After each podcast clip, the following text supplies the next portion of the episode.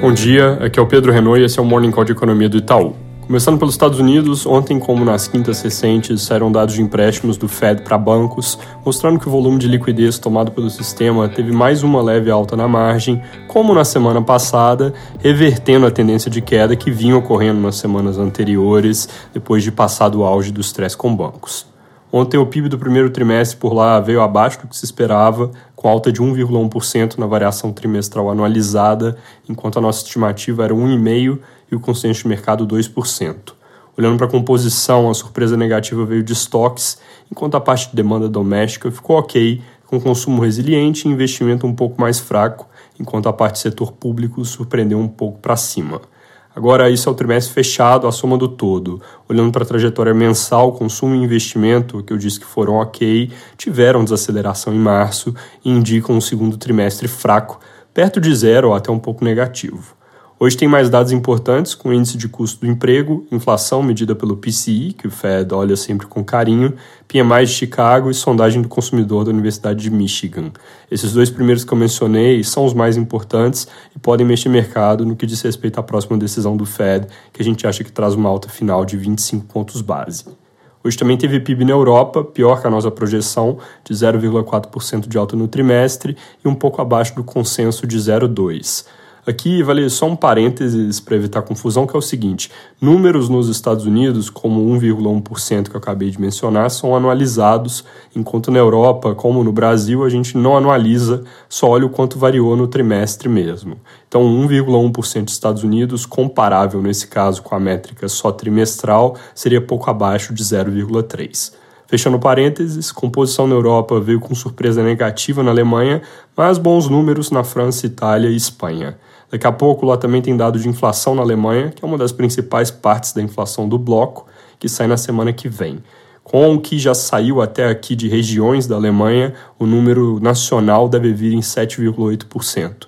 E juntando isso com o que já saiu de outros países, a inflação do bloco como um todo deve vir na semana que vem 6,9%, com leve recuo do núcleo de 5,7% para 5,6%. Isso é um nível consistente com mais alta por parte do ECB, mas em 25 pontos base em vez de 50, dado que a dinâmica na margem tem sido de alguma melhora, ainda que lenta, e que o PIB veio mais fraco.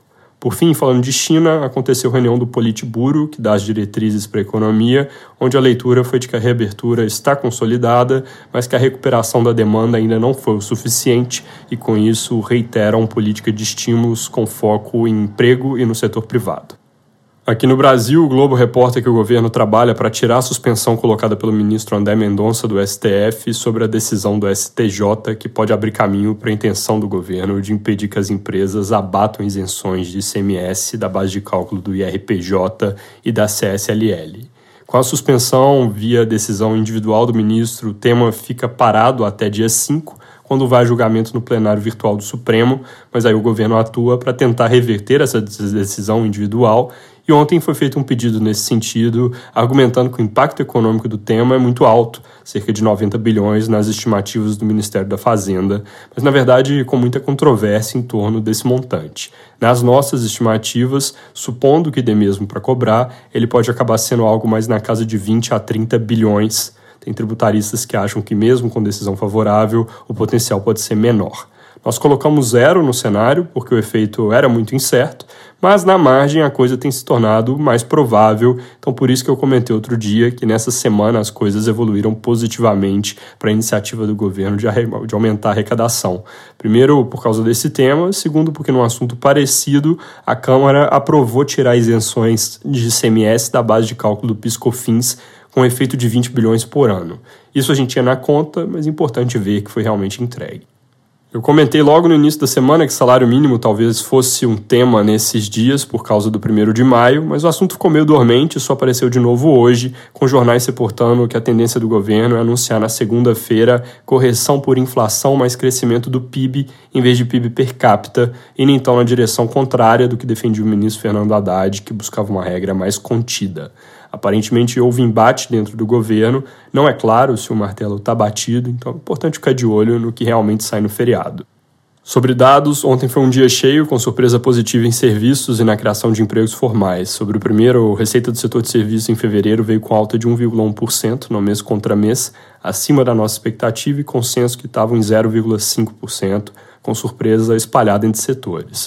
O CAGED, por sua vez, mostrou geração líquida de 195 mil empregos, enquanto nós e mercado esperávamos números abaixo de 100 mil. Janeiro e fevereiro tinham sido meses de geração de emprego abaixo do que foi visto no mesmo período de 21 e 22. Março, que é o dado que saiu ontem, ficou acima. No geral, os dados de atividade e confiança do mês marcam alguma melhora no ritmo da economia que, tirando a agricultura, começou o ano muito fraca. Isso posto, a gente entende que a tendência é que o Brasil siga perdendo alguma tração.